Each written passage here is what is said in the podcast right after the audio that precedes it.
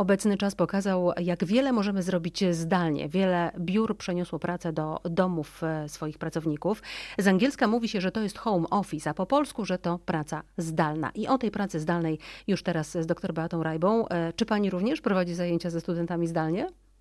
E, tak, pracujemy zdalnie, łączymy się ze studentami, prowadzimy wykłady, prowadzimy ćwiczenia zdalnie. Jak to wygląda? Widzi Pani na monitorze grupę studentów? Możliwa jest w ogóle jakaś interakcja? Możliwa jest interakcja, jak najbardziej. Mamy fantastyczne narzędzia tutaj, które pozwalają na to, żeby studenci mnie słyszeli i w razie czego odzywali się ze swoich domów. A jednak e, praca zdalna dla wielu osób jest e, ogromną trudnością, mimo różnych e, narzędzi technicznych, o których Pani wspomniała. Dlaczego tak się dzieje, że to jest dla nas takie trudne? Y, z dwóch podstawowych powodów. Po pierwsze, brakuje struktury. Y, nie mamy tej motywacji, że musimy wstać rano, że ktoś sprawdza naszą obecność w pracy. Y, natomiast po drugie, bardzo dużo dystraktorów, jak my to nazywamy, czyli rozpraszaczy, takich jak na przykład dzieci. Poza dziećmi, takim rozpraszaczem pewnie jest telefon, który e, leży obok. Na przykład, mhm. na przykład, tak. Internet, który można włączyć. Generalnie, jeżeli nikt nas nie pilnuje, trudno jest zebrać się samemu sobie i też się pilnować. A ja dostrzegam też e, plusy pracy zdalnej, bo ona uświadamia nam, jak sporo możemy na przykład e, zaoszczędzić, choćby na paliwie. Czy pani jako psycholog zaleca takie e, właśnie spojrzenie na obecną sytuację, takie pozytywne spojrzenie? W tej sytuacji jest to jeden ze sposobów radzenia sobie z, z, izolacją. Natomiast e, tak, e, jeżeli jesteśmy w stanie sobie narzucić jakiś taki sposób pracy, który sprawia, że jesteśmy efektywni w domu, jest to fantastyczne rozwiązanie. Porozmawiajmy jednak o tych, którzy mają z tą zdalną pracą kłopot. Gdybyśmy mogły doradzić słuchaczom w kilku krokach, jak tę pracę polubić, ale też i sprawić, e, że ona po prostu będzie efektywna. Krok pierwszy, ja pomyślałam, że trzeba zmienić po prostu swoje nastawienie. Czyli porzucić oczekiwanie, że będziemy pracować z niezmienioną efektywnością. Nasze dzieci przez 8 godzin dziennie będą się grzecznie bawić w swoim pokoju. E, tutaj już samo obniżenie troszeczkę sobie poprzeczki, e, uświadomienie sobie, że to są jednak wyjątkowe warunki, powinno sprawić, że mniej się będziemy na siebie złościć, mniej frustrować. Krok drugi, zrób dobry plan. Myślę tak dlatego, że skoro mm, myślimy o efektywności e, pracy, e, no to zaplanować musimy tę pracę w domu w szczególny sposób. Tak, myślę, że nawet warto to robić rodzinnie, rodzinnie ustalić plan dnia, rozłożyć sobie pracę tak, żeby uwzględnić na przykład przerwy na zabawę z, albo pomoc dzieciom w nauce, która się już zaczęła w learningu. Yy, I e, wszystkim domownikom wyznaczyć obowiązki, jeżeli chodzi o dzieci, przynajmniej uzależnić od nich przywileje, takie jak komórka, telewizja.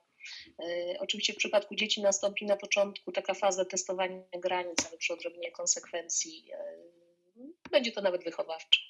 Pani powiedziała o dzieciach, że będą nas testować, a ja pomyślałam sobie, że e, dla rodzin to jest w ogóle ciekawe doświadczenie, bo rodzina nie spędza ze sobą w normalnych okolicznościach tyle czasu, co teraz. Jak poustawiać na nowo te relacje rodzinne w domu, który stał się trochę biurem?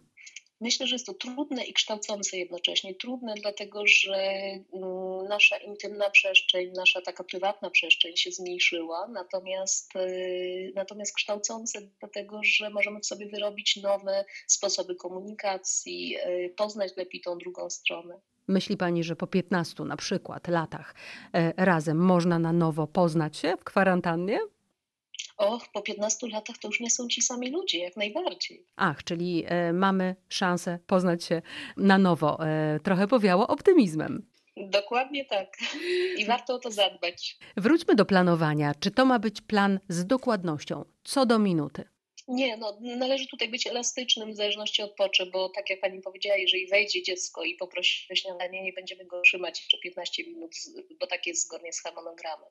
E, natomiast musimy uważać też na ustępstwa, bo dzieci będą testować granice. No na przykład płakać, marudzić, przychodzić, domagać się uwagi. Pamiętajmy, że dziecko po pierwsze jest tylko dzieckiem, a po drugie dziecko też się boi w tej sytuacji. To też jest dla niego sytuacja nowa i reaguje ściągając na siebie uwagę rodzica, chcąc, żeby rodzic pocieszył.